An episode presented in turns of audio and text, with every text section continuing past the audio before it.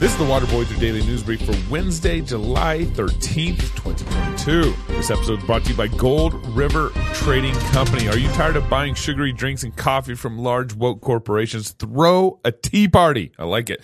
Gold River Trading Co. is an American company that offers premium alternatives for Americans who enjoy a delicious cup of tea.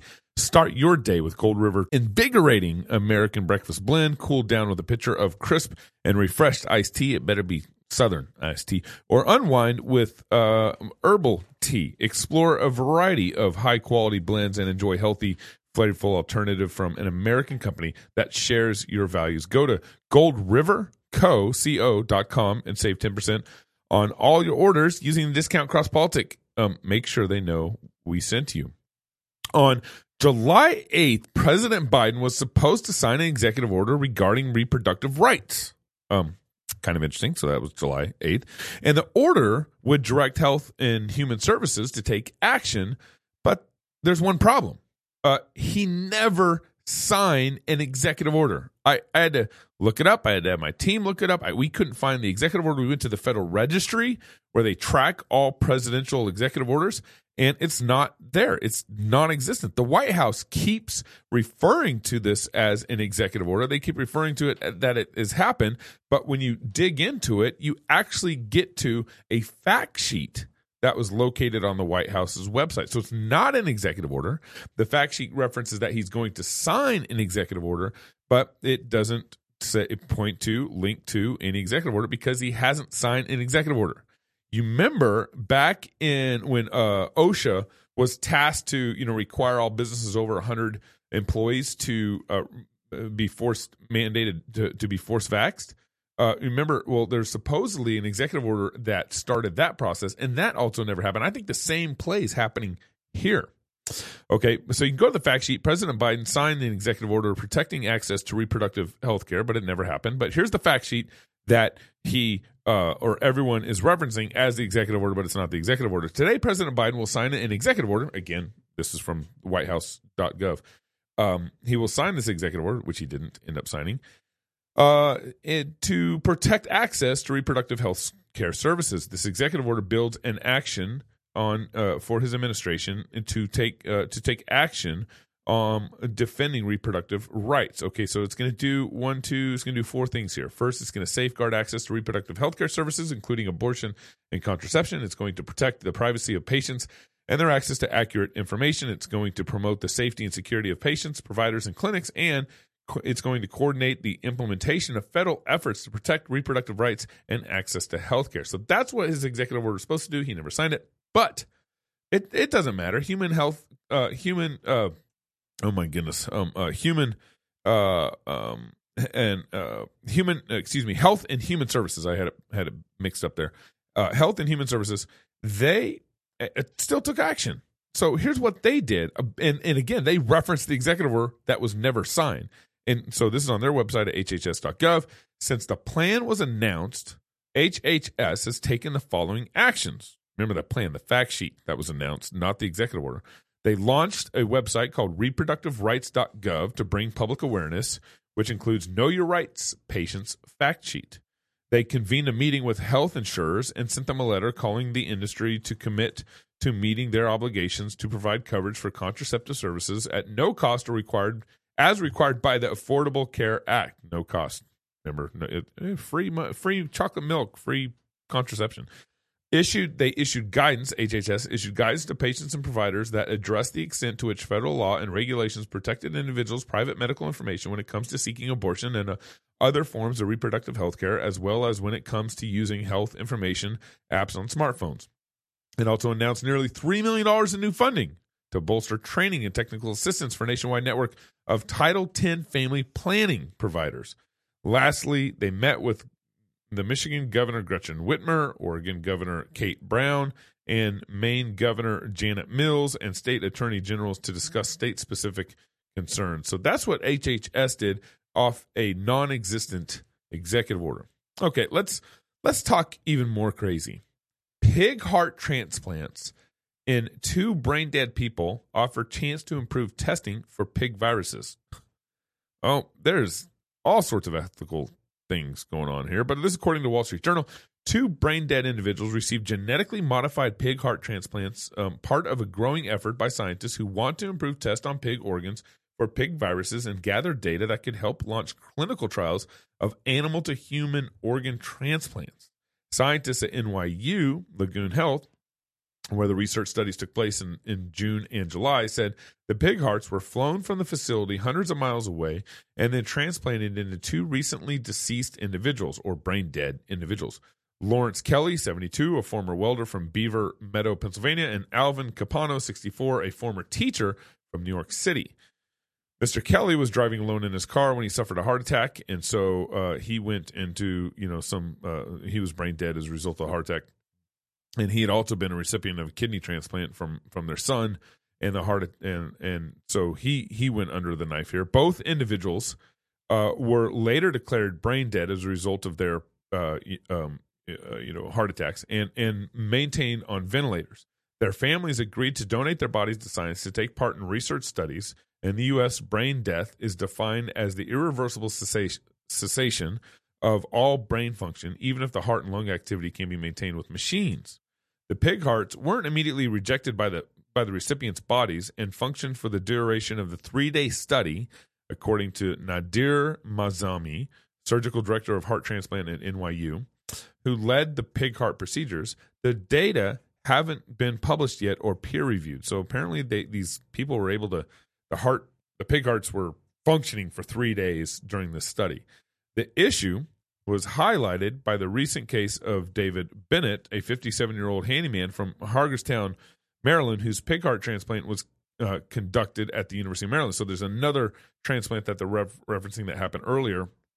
Um, and the emergency procedure was aimed at extending the critically ill man's life while he's waiting for a real heart transplant. But Mr. Bennett died March 6, 60 days after the pig transplant. So apparently, uh, these pig transplants they they aren't really working. They tend to work temporarily and then they fade away. But here we have a New York uh, NYU doing this, you know, pig transplant, doing a study on it, doing it with brain dead people who are supposedly brain dead, as we assume or as we know. And there's all sorts of medical questions here that are arising from this kind of stuff. A lot of ethical things to sort through, and this is why you need um, Christ in in in our medicine.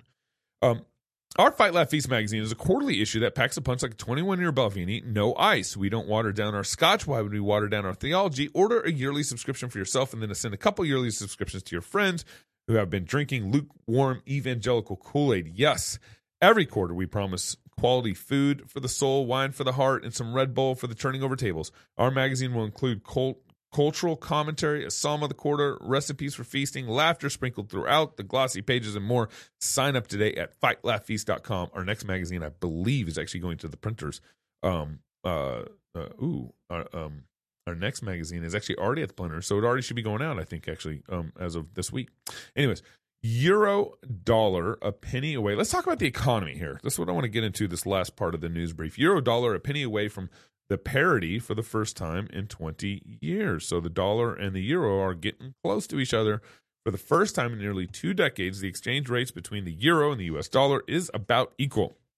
The euro dropped to a 20 year low on Monday, approaching parity with the dollar on fears that an energy crisis in the European Union could drag the region into recession. The euro traded around a dollar 0.007 on Monday afternoon in the U.S., down roughly 15% from the start of the year. The parity between the two currencies comes as Russia shut off a key pipeline, Nord Stream, carrying gas to Germany for annual maintenance.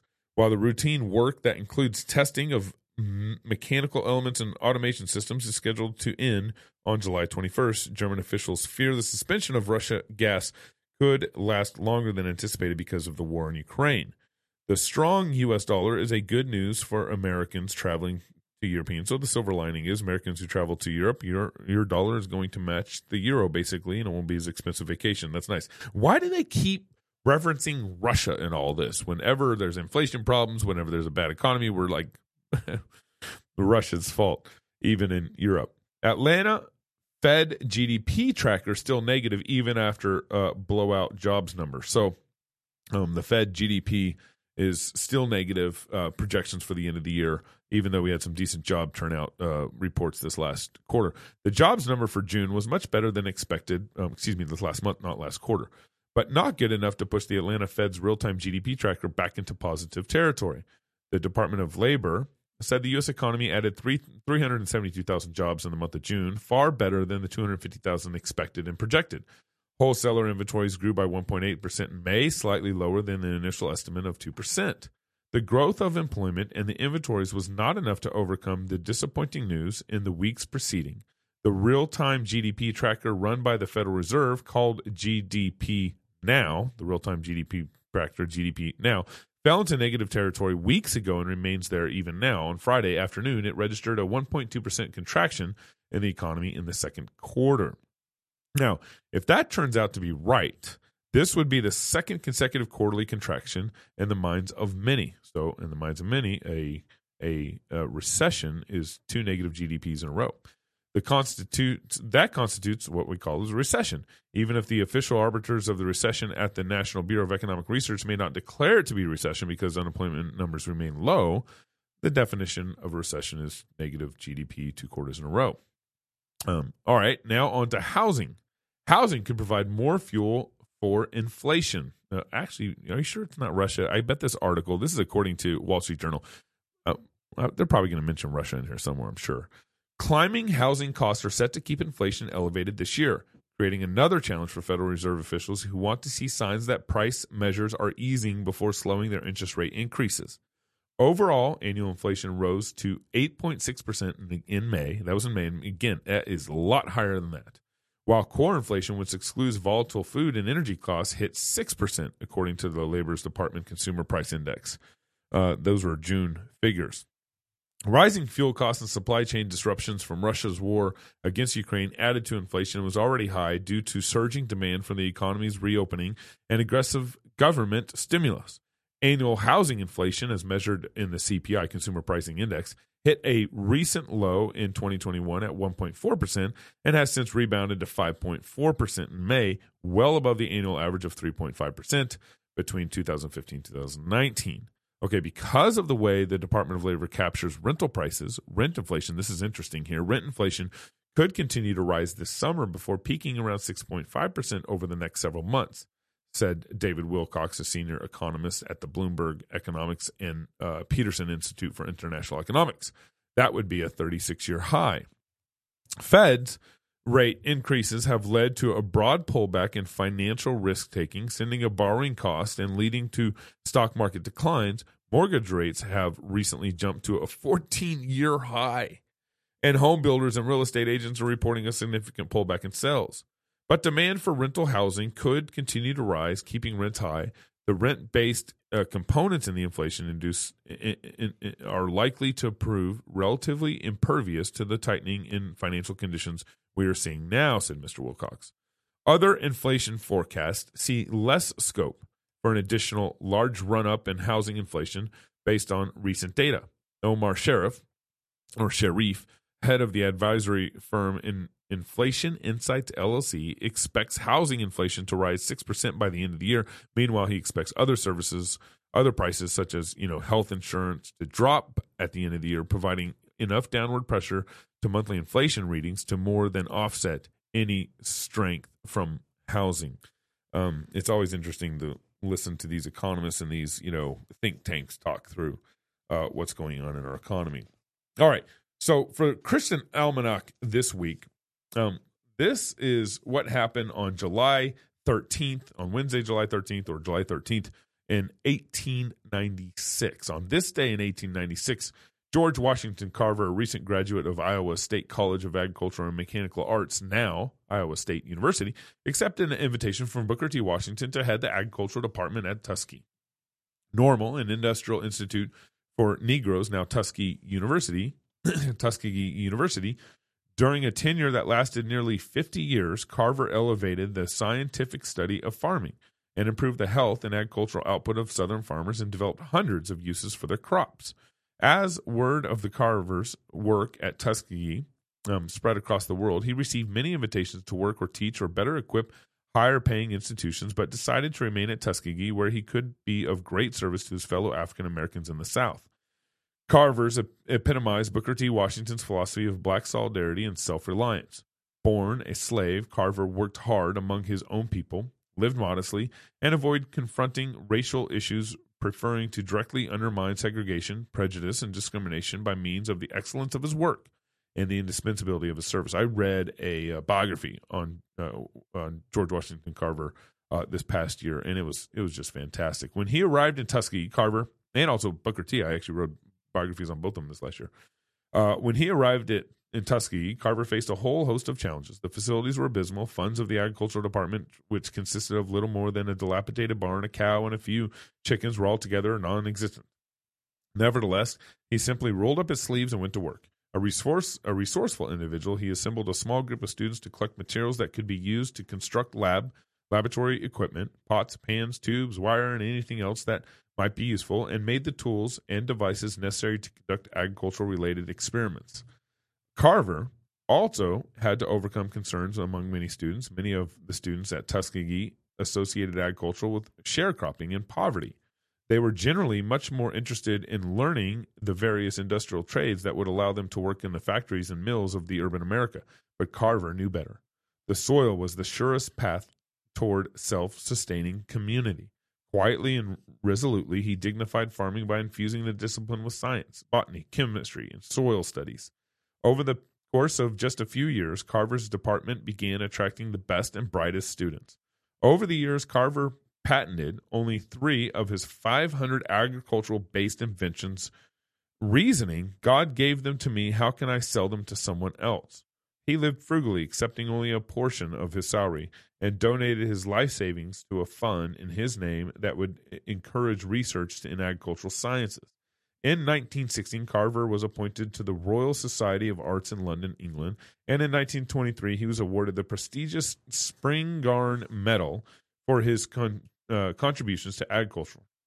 His ingenuity and resourcefulness can be seen today in hundreds of scientific and artistic items on display at the Carver Memorial Museum on the campus of Tuskegee University. That would be a fantastic um, uh, museum to go check out. Uh, this is the Waterboy with CrossPolitic Daily News Brief. Uh, please support our club, uh, join our club, uh, see you at our conference October 6th through the 8th. Sign up for our magazine and share the show. Uh, this is the water break, blah, blah, blah. Go fight Lefties. Peace.